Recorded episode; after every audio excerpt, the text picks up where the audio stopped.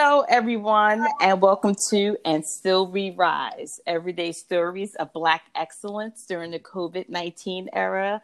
Today, I'm talking to someone I've been eagerly anticipating to get on this podcast because we discussed some things before the podcast, and I'm like, yeah, we gotta talk.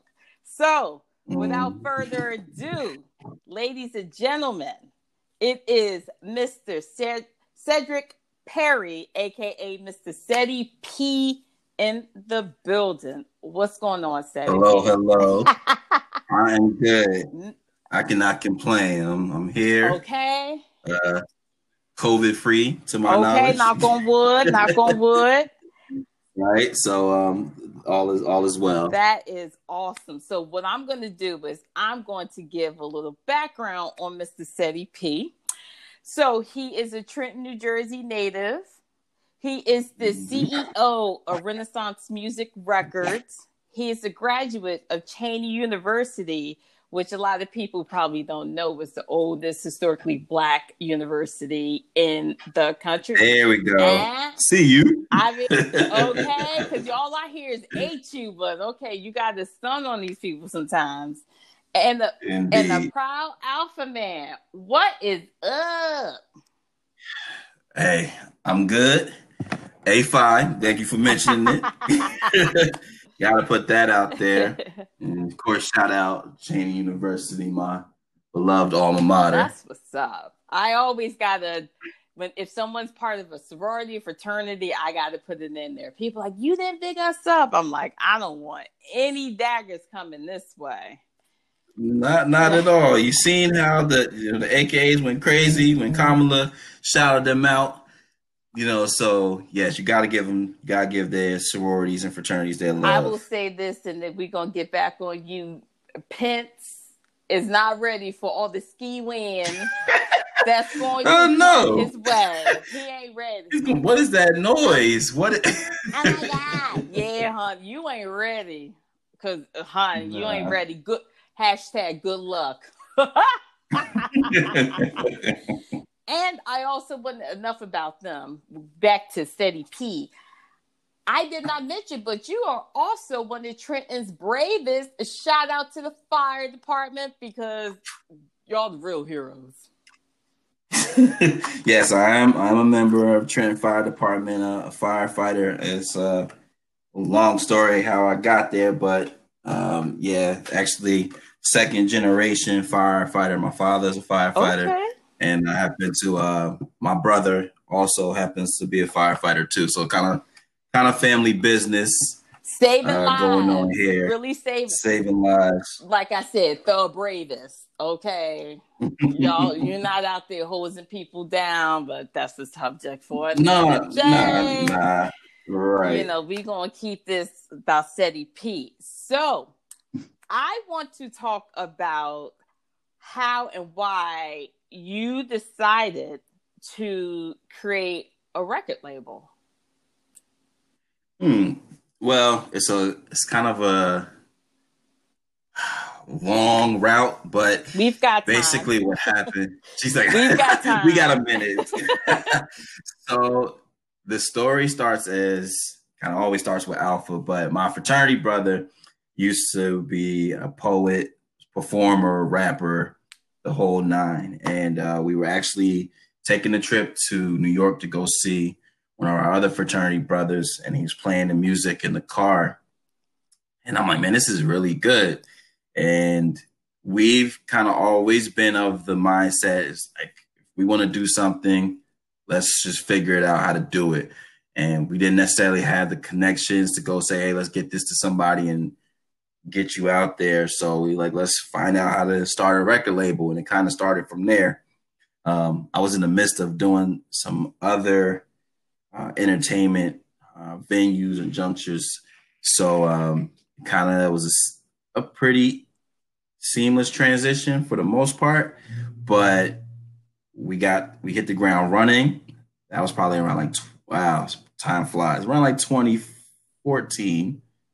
And it's blossomed from there. It's taken off. So I'm proud that we even got started in that direction. That's awesome, because prior to the podcast, we had a discussion about the music industry. And mm-hmm. I was very vocal about the fact, like, my aunt had worked in the music industry for years. I guess I'm an old soul, because I believe in the quality of music. It's just like, you could put on Stevie Wonder, like, his music is classic. You will listen to Stevie Wonder's when the Martians come and get us. You know what I'm saying? Like, and they'll be grooving. Exactly. They'll be like, what is this? Is he still around? You know, like, Boyz II Men, exactly, and the Isley Brothers. Those are like three of my favorite artists of all time. But I was just like, with the music industry, because the landscape has changed so much. Like, yes. I joked and said that Steve Jobs literally was the last CEO of any record label. So he literally, like, iTunes literally transformed the delivery of music. Right. And that's all technical, but how do you know when you're doing any type of A&R and you're looking for talent, like, this person has it? They know the blood, sweat, and tears that goes into it, because it's not a glamorous industry at all. No. I think that is actually learned in your dealings with the artists. So it's a journey.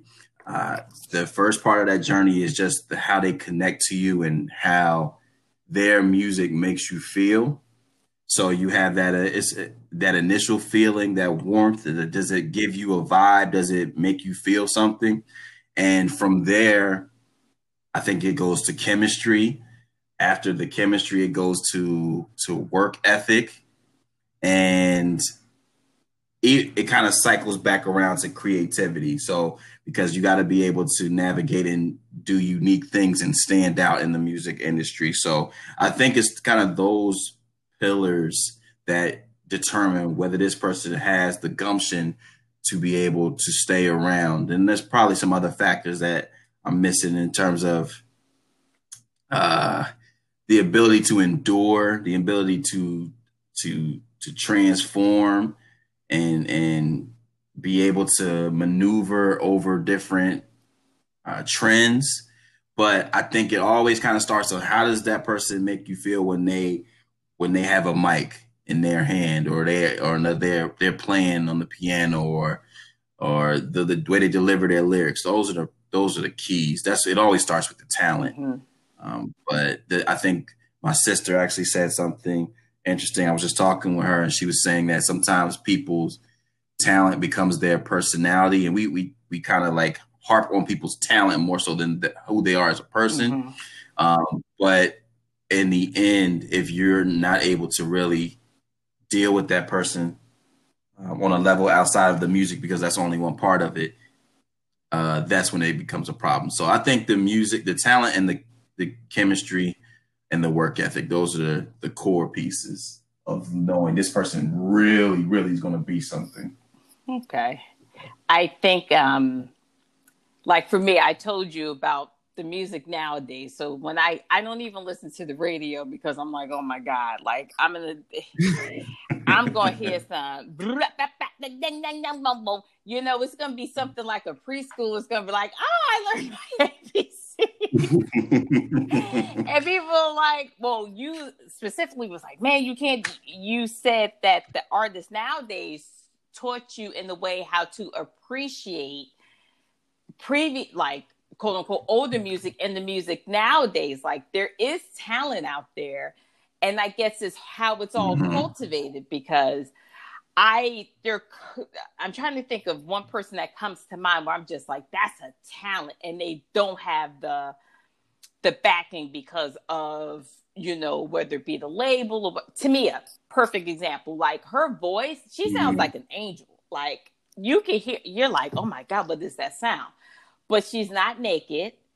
You know, she doesn't have mm-hmm. these songs that are, they're not catchy. And it's like, it's actual music. So it's just like, you get lost in the the fray, so to speak. But I just find it so interesting that you can spot the talent. Is there any particular genre of music where you're like, this feels like home to me, or are you open to all types of genres? I'm open to most genres. I won't say because we all have preferences. Mm-hmm. So I think that, I can listen to anything that makes me groove. But I definitely have preferences to hip hop. That's what the culture I grew up in, R&B, soul. And then kind of even going back to funk, disco, because that's what I was, grew up around my parents and my grandparents, gospel. Those tell a story to me, but at this kind of juncture in the world, a lot of the songs and genres blend. So you can have a gospel song that sounds like a hip hop song. I think Snoop Dogg did the gospel song last year. So there's no reign or there's no restrictions like there used to be, where everybody was trying to define what this is. You can think outside the box. You did mention a couple of interesting things, and just in terms of how people are viewed, I think one thing that is important to remember about music is its full title of music business or the music industry. And a lot of the times the talent, can be manipulated, but how it's marketed and how it's promoted kind of dictates how you feel about the person and the music. I'm sure you probably have already heard about the upcoming the versus battle between Brandy and Monica. It's been a lot of conversation in my household because we're big fans of that generation, and we just talk about the differences in how Brandy and Monica were marketed. Not necessarily the talent, but just how they were marketed dictates how you look at the two of them. So that is a huge part of it, where you might like, how is this person getting such a bump? It's a lot of factors beyond the talent, but to say that you can't say that both of them are not talented. So that's kind of where that second level comes into play. So. It's a lot of talent out now. I know that's the general conversation, but it's a lot of talent out there now. It's just a different sound. Okay, so who you got in the battle? That's what I wanted. You gonna put me on blast like that? So, all right. Now, our political answer is the way that versus is shaped. It's never a blowout. It's never going to be a blowout. It's going to be a tribute almost. But if I was being honest, I feel like I would go with Brandy. Monica has some bops. Monica does have some jams, but Brandy's got some real bops. You play that, and it's like, I will say this: when they both came out, I was in 8th grade going into my freshman year of high school. This was 1994, and I wanted to be down. Well, even the football team, I was a football manager, and the football players were like, "That song is hot." You'd see these huge offensive linemen. I want to be. I'm like, what are you talking about? And then Monica comes out with Don't Take It Personal. And the first thing that comes in my head, I was like, that's grammatically incorrect. But but I'm just like, okay, she was, we're born the same year. We're both born in 80. And she was Miss Thing. Like, she had that whole persona, like attitude, Southern sass. When Brandy was like the goody two-shoe, we had Moesha. So their albums are literally the soundtrack of my high school years. Like, Brandy's first album, Best Friend, was such a banger, and Broken Hearted with Wanye. Oh my, I still play that. But Monica had, never say never. It's tough. It's really tough. It really depends on what you. I can't even say because I like both of them. I really do. I think the way I kind of look at it, they went the Brandy's. I feel like Brandy was really, really prominent in the early part of her career, especially with all of the different acting roles you add in. So that she was very. I've seen a lot of people say that Brandy was their generation's Beyonce. Like I've seen that several times. People say that on the internet, and then there was a little bit of a dip in there, and then you kind of just started to see Monica more in her adult years, as far as like she was, you know, with when she was doing collaborations with Missy, with So Gone, and you know, those are big hits too. So yes, After the Storm, because she had a lot of that's because I remember the album she was supposed to release was called All Eyes on Me, but they scrapped it because it was just a lot of behind the scenes. Like her first love was murdered. It was just a whole bunch of crap going on. But it's something about Monica. I will just, and now like she's old, like she's just. They're both grown women. I'm all about Black excellence, and they are both Black excellence. Mm-hmm. But I have a the music I give to Brandy, but the overall everything else I gotta give. I love me some Monica. Oh, I love me some Monica because she don't play like so in love with you like a jerk had to get. Ah! Flashbacks are like she did her thing. It's all good. I think that, and that's another thing too. It really depends on. I saw an interesting meme, and I'm not trying to mess with Monica because I'm really into Monica. Stop. No. I saw it was a meme that had the U.S. map, and it had the whole demographic that Brandy. And then in Atlanta or in Georgia, it said Monica. I was like, yikes! Like, but I think Monica has a much bigger fan base than that. I, you know, it's all jokes on Black Twitter, but no, it's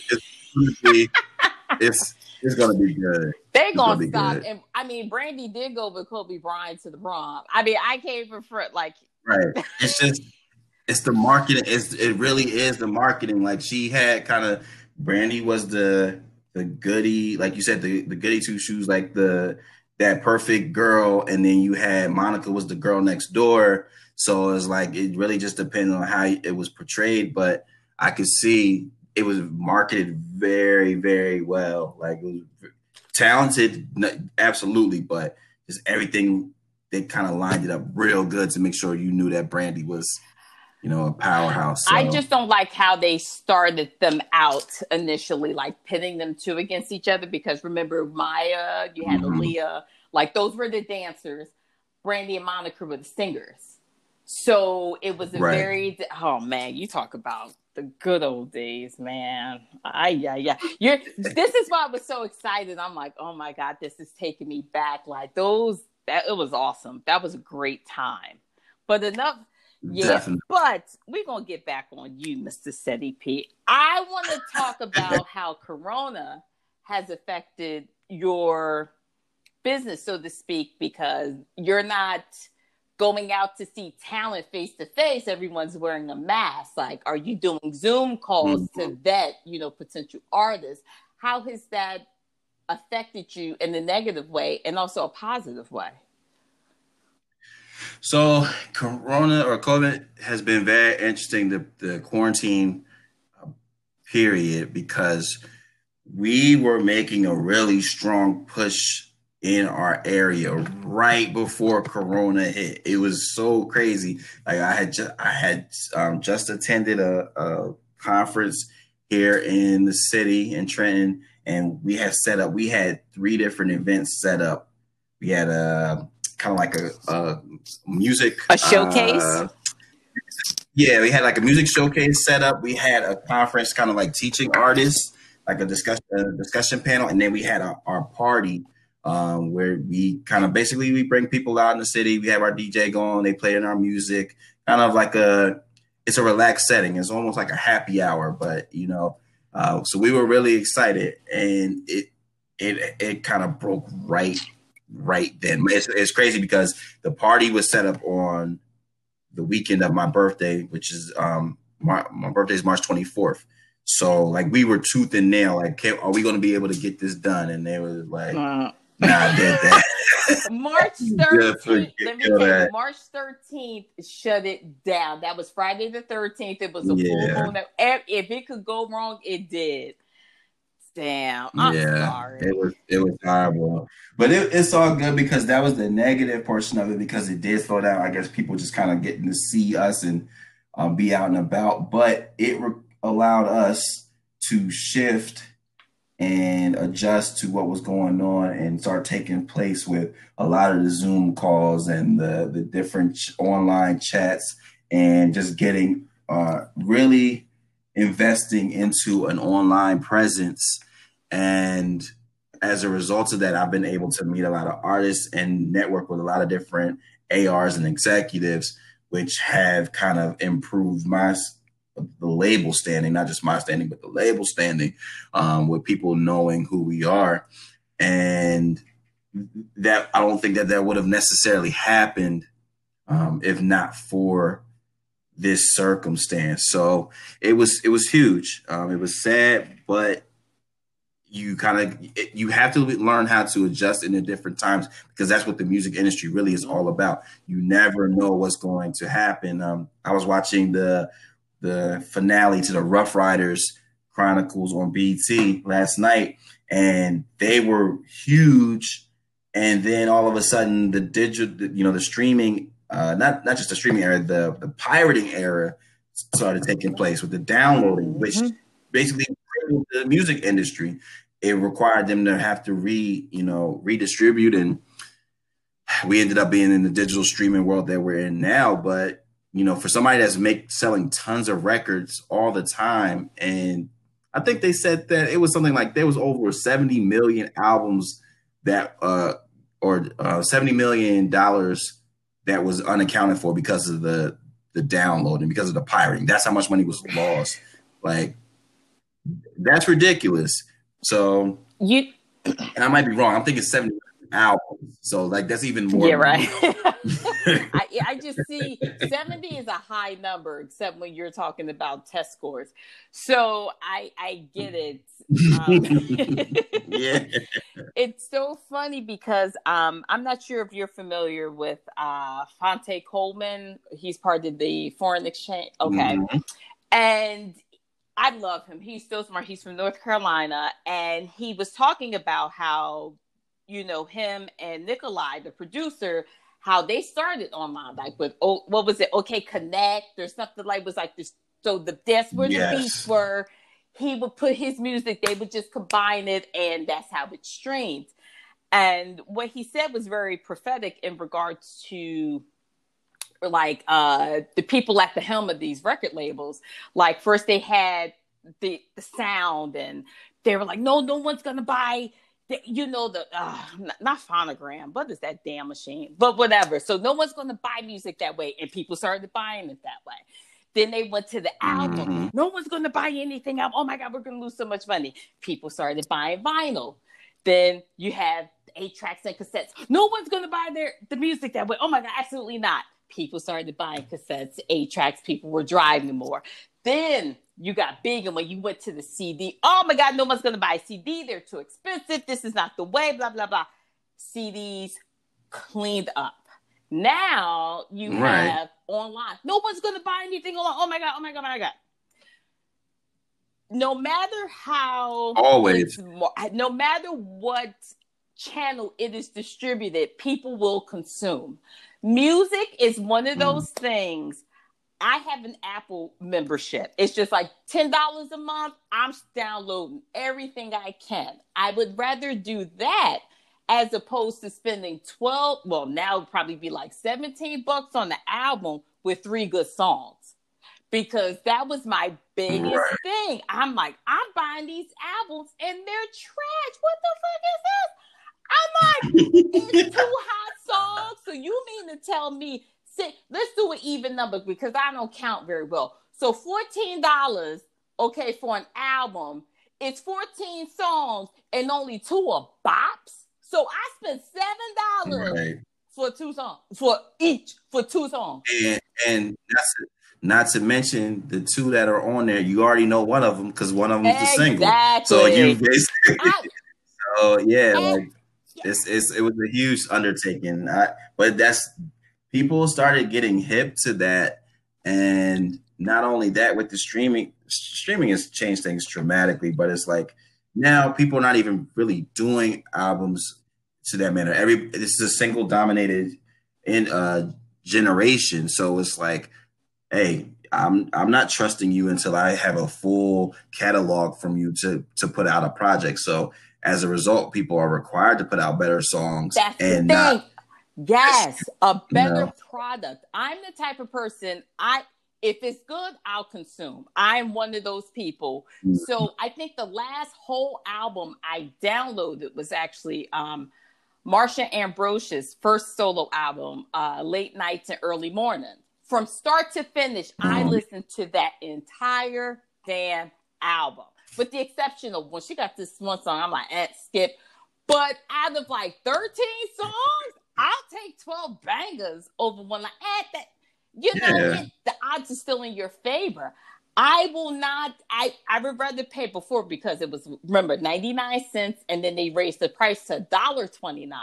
I would still rather pay that as opposed to spending money for crap songs. Like, if you put out a great product, I'm buying it. Like, no hesitation. From start to finish, I'm playing it. Like, even Alanis Morissette, this is way before your time. She came out my freshman year of high school, Jagged Little Pill. That album, start to finish, download, because it's a work of art. It's an amazing album. I love it. That was all about my teenage angst and everything. So I will pay money for a great product. I absolutely refuse to pay $15 for DaBaby. Who, first of all, I don't even know who DaBaby is or that baby. I don't know these people, and I'm just like, you got look. We gotta get you in, so you are hitting all these people. First of all, because it's a lot of babies. It's already, so that's the first thing, you gotta separate which baby. That's the first problem. You got DaBaby. You got Little Baby. It's probably more than I'm missing. Those are the two primary babies, but oh my god, they're distinctively different. And again, so okay, since we're just talking about them, I think the biggest issue with, I guess, the previous generation of hip hop R&B fans and this current generation is just the transition to what most people call mumble rap, or the different, just a faster speed, less focus on the quality, pronunciation of syllables. But now look, that's debatable. So here's the thing. So like Little Baby is really starting to transition or make his name as one of the more popular artists right now. And at first sight or first listen, you would think, hey, this is just mumble rap, but he's actually very, in my opinion, he's very talented. But that's Southern influence that goes all the way back to Outkast. And you got to think, the way that we look at some of these artists now, the same way that people looked at rap from the South now. It wasn't always like, oh, Outkast is this transcending group. That wasn't the way they were seen initially. So kind of, it's just like all generations. Like when we first get there, it's like, what is this? This is different. People looked at hip hop that way. People looked at R&B that way, secular music. We all do that. We love the generations that we grew up in, and it's tough. Nobody likes change. I will say this, and it's so funny you mentioned Outkast, because my aunt, DeVette Singletary, worked for LaFace Records. So we knew when they were about to be released. Holland Point Mobsters. Oh my God. The story she would tell us, and God rest her soul, but honey, she was like, honey, yeah. And then when Outkast came out, because remember, Andre 3000, he used to wear the jerseys. Like, he wasn't all Dapper Don. And they were like, that's really not them. So they evolved, but I was... I think I had a leg up just because I was around someone in the industry, so I knew what was coming. I knew when Pink was going to be released and TLC. Like, so it was very different. And plus, we grew up to the first 45. You probably don't even know what 45s are. The first 45. Yeah, I do. I think everybody. I'm not that much younger than you. Like you said Alanis Morissette. I'm like, I know who Alanis Morissette is. I turned 40. You can't tell me that. I'm like, you young ones. But right. Twisted Sister, We're Not Gonna Take It, which is a rock song, you know, but Dee Snider. And we had Def, Def Leppard albums and Wham. Let me tell you something. If you did not know Wham and George Michael and Culture Club, what is wrong with you? Do you live under a rock? So that's why I'm just so, when it comes to music, I'm so particular. And I'm not knocking people. I mean, people can't help when they're born. But if people demand better, they will get better. Like, I am not going to allow, like, I can't even... Because the thing is, like, it's all generations, and I guess that's the thing. It's hard to envision that when outside of the culture that you know, because like for all of those groups and artists that you named, you got Milli Vanilli. Yeah. You know what I mean? Like, so it's like it's not like we didn't have trash back then either. So it's just, but like, and then for every artist that we look at now, that's kind of like we got Kendrick Lamar and J Cole and Rhapsody, just on the hip hop era. And then on R&B singers, you got like her, and you got Ella Mae and Daniel C. Like, there's a lot of tons of talented. So it's just all about what you gravitate towards. But yes, I totally understand where you're coming from, because it's hard. I think my artists, Johnny Quest the Rebel and Cheek the Prophet were huge in me listening to different artists outside of my wheelhouse, because I'm not that far behind you, but I'm Tribe, I'm Common, Farside. Then you kind of move into the early 90s. I'm Nas, Biggie. Like, that's my generation. And when I grew up, when I was in middle and high school, we always joke, because I'm like, I have a son. He's 14, and I'm thinking to myself, like, when I was 12, I was listening to DMX, and now when I look back at what I'm like, what was my mom thinking? Like, she didn't know. You know what I mean? Like, that was just the generation. That was the music of our generation. That's what we grew up on. But it's like, if I would be ridiculous to give my son a DMX album at that age. But that's just what we grew up on. Like.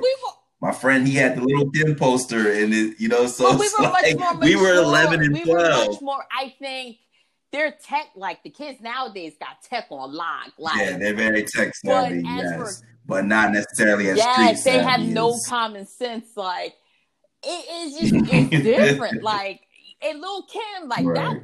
What they over there talking about Nicki B? I'm like, and WAP. What did you ever listen to hardcore? She used to be scared of the dick. Now she throw lips to the shit, handle it like a real bitch.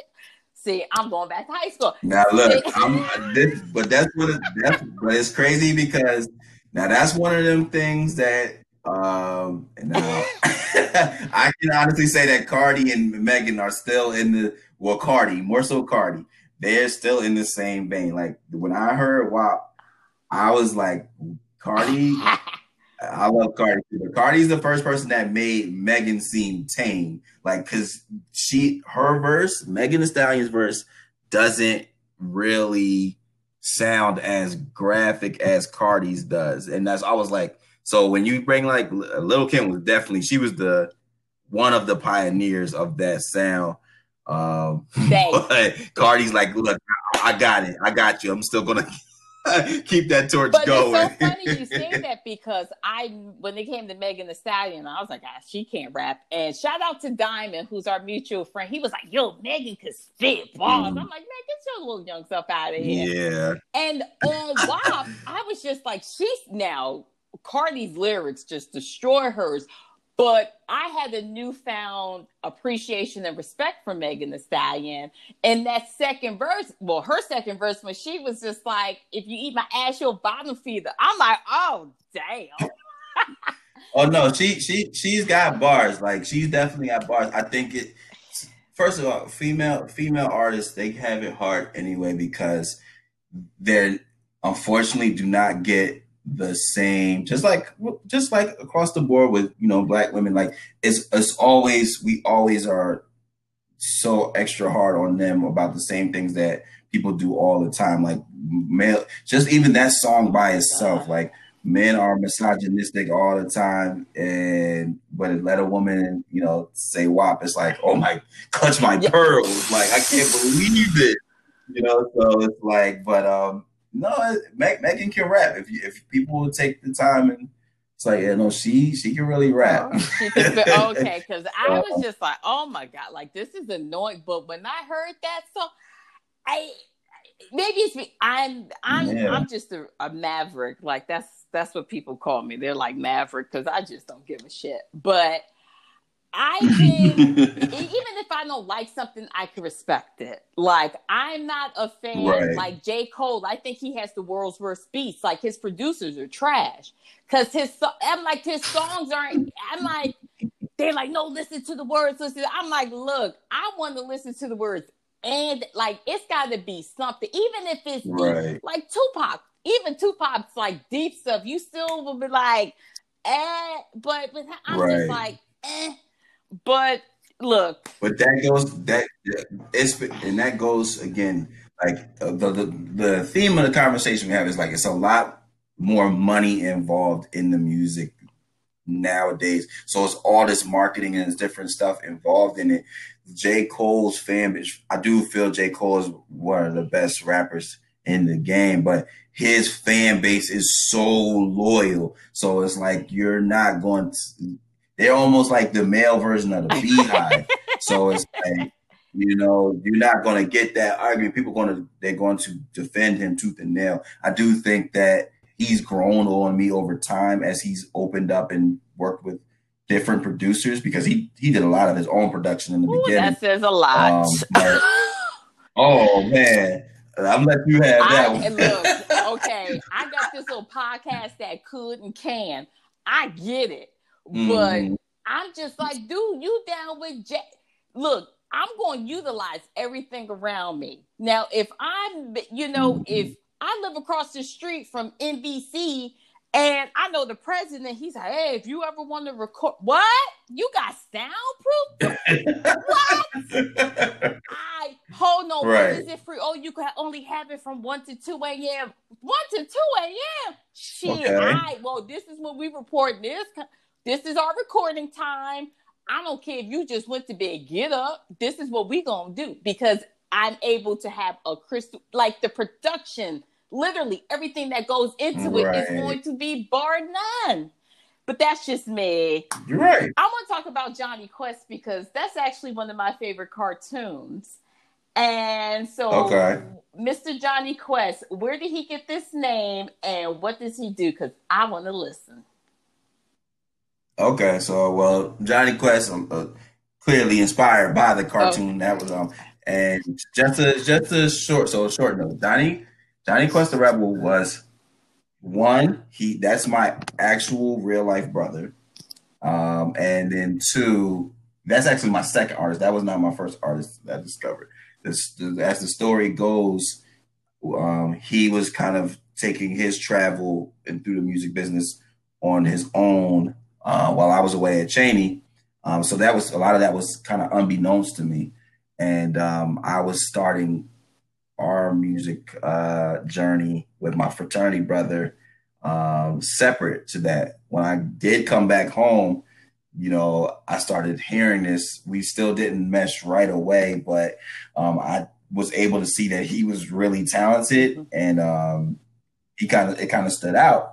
So I was like, well, listen, I think that you should really take this serious more as a solo artist because he was in a group at a time. And they were kind of like in a transition period.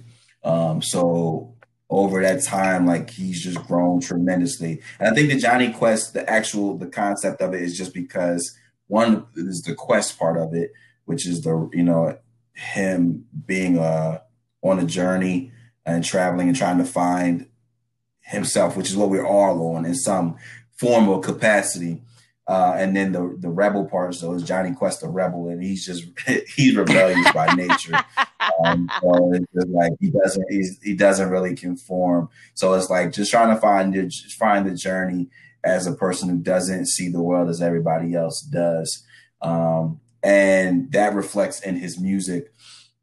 I think that he does one other thing about Renaissance. So like, just to kind of, I'll just give the overview. Like, Renaissance music is really supposed to speak to, one, those people who remember how music made them feel.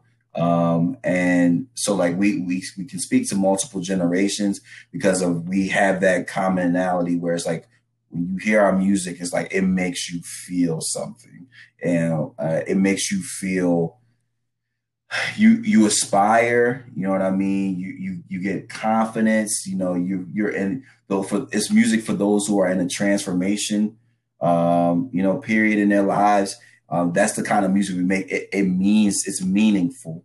And he's at the forefront of that. Johnny is, as far as just having a very unique sound, very spacey and solar with the hip hop, but still with lyrical depth and just a call to action. I think that's kind of what his music is. It's like, I want to do something. I want to be great. And I think that's why he's been so successful, because he takes that method of, I'm here to be great, and he puts that into his music. And I think people really, really like that and enjoy that. So he's had some success. We're all, and that's the other thing about Renaissance. We're all, originally from Jersey, with the exception of the original member, my fraternity brother, but we're all from Jersey, and from Trenton. And Trenton is a place, you and I were having this conversation earlier. It's like, we don't really have those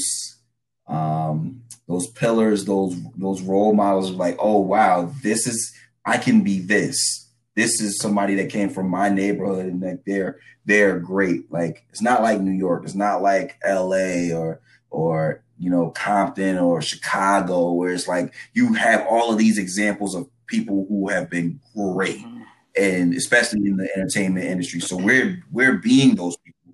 It's like we're taking it by the reins, and like we're going to be those people now. So that's kind of what our music represents. It's like, well, we don't. Let's just go do this. Let's just make it happen. I love a trailblazer. That's what's up. That's a great term. I love a trailblazer. That's what's up. So what does Black excellence mean to you?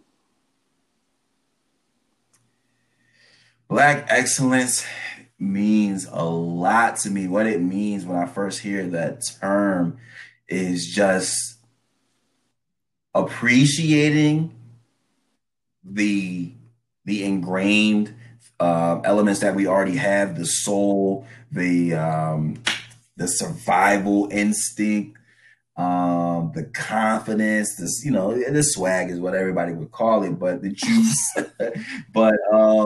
and just being able to put that and broadcast that on a wide scale or on a large scale platform for everybody to see. That's kind of how I view Black excellence. Is like, and it doesn't have to necessarily be an entertainment or a sports thing. It's the doctor who was, who came from the single family, or whose parents, just ingrained in him how important it was to be at your best. And those who took surviving and transformed it into striving. That's kind of what I see Black excellence. You said surviving and thriving? Okay. Yeah, they went from surviving to thriving in a country that doesn't really try to allow you to do that. And that's what this entire podcast is all about. Not only do we, you know, we're all locked down and people are still making moves. We make moves. Like, this disease, what? We survived lynchings, Tuskegee experiments, everything you throwing at us. You think we gonna let... Right. I ain't messing around with this. But come on now, we could find out ways to make it happen. And that's the beauty of Black people.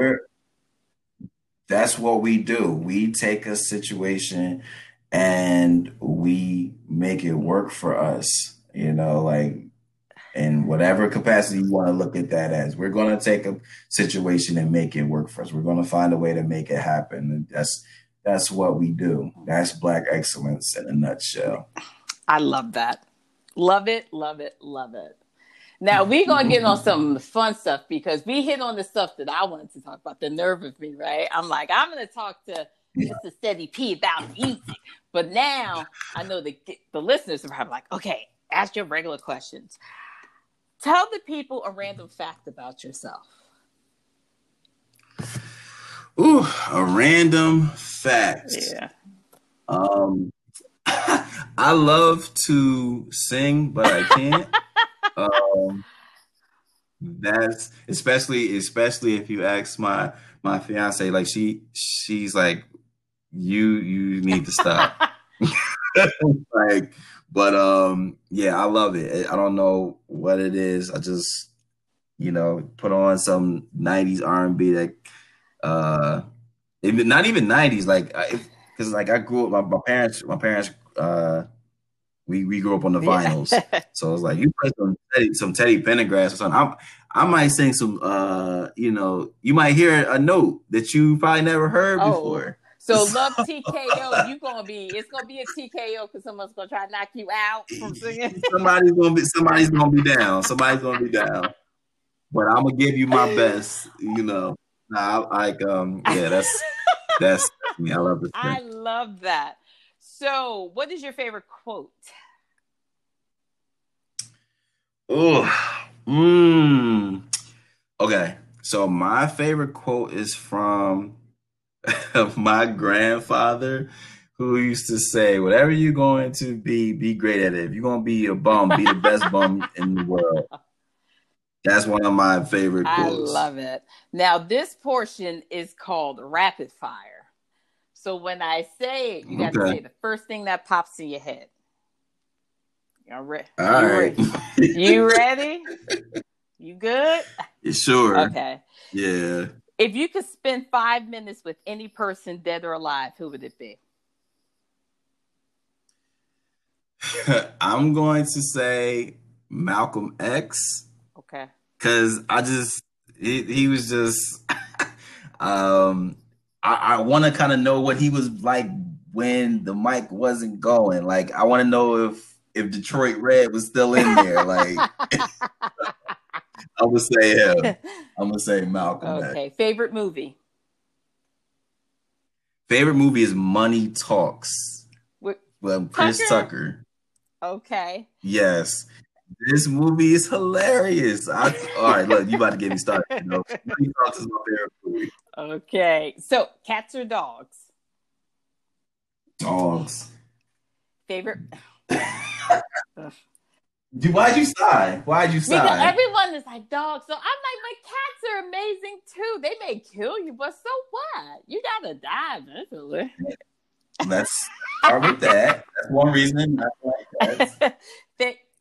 Cats are selfish. I like dogs. They require too much work. They're beautiful, but they too much work. I'm not picking up anyone's shit but my own. I don't even want to do that. Oh, your favorite rapper? Oh man, is this current or is this all rapper time? Of all time? Favorite rapper? Favorite rapper of all time is, I'm going to say Q-Tip is our favorite rapper of all time. Favorite. That's tough. Uh-huh. Man. Favorite vacation spot? The Bahamas. Okay. And favorite ice cream? Vanilla soft serve ice cream. Real plain Jane with that, but I love me some vanilla ice cream. I know that was like, wow, that's a thing, but yeah, no. I love it. I love it. Because you are an Aries king. Shout out to the Aries. I love Aries.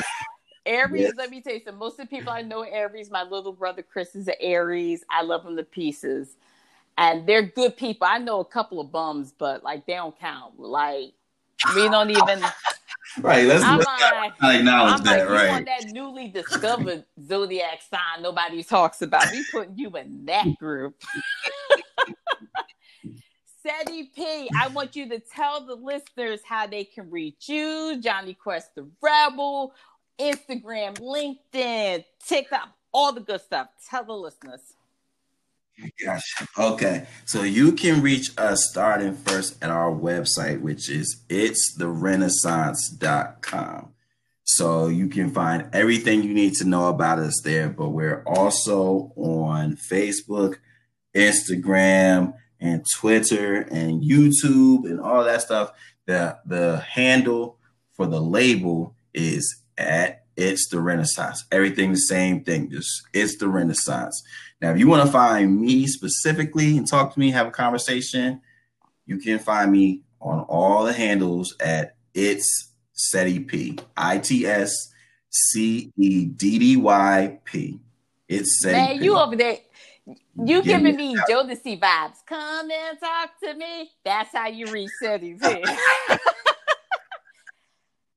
how you're going to find me. That's how you're going to find me. Said, thank you so very much. Like, I love to hear stories of just beautiful Black people doing it. Like, you're got a job, another job, dad, fiance.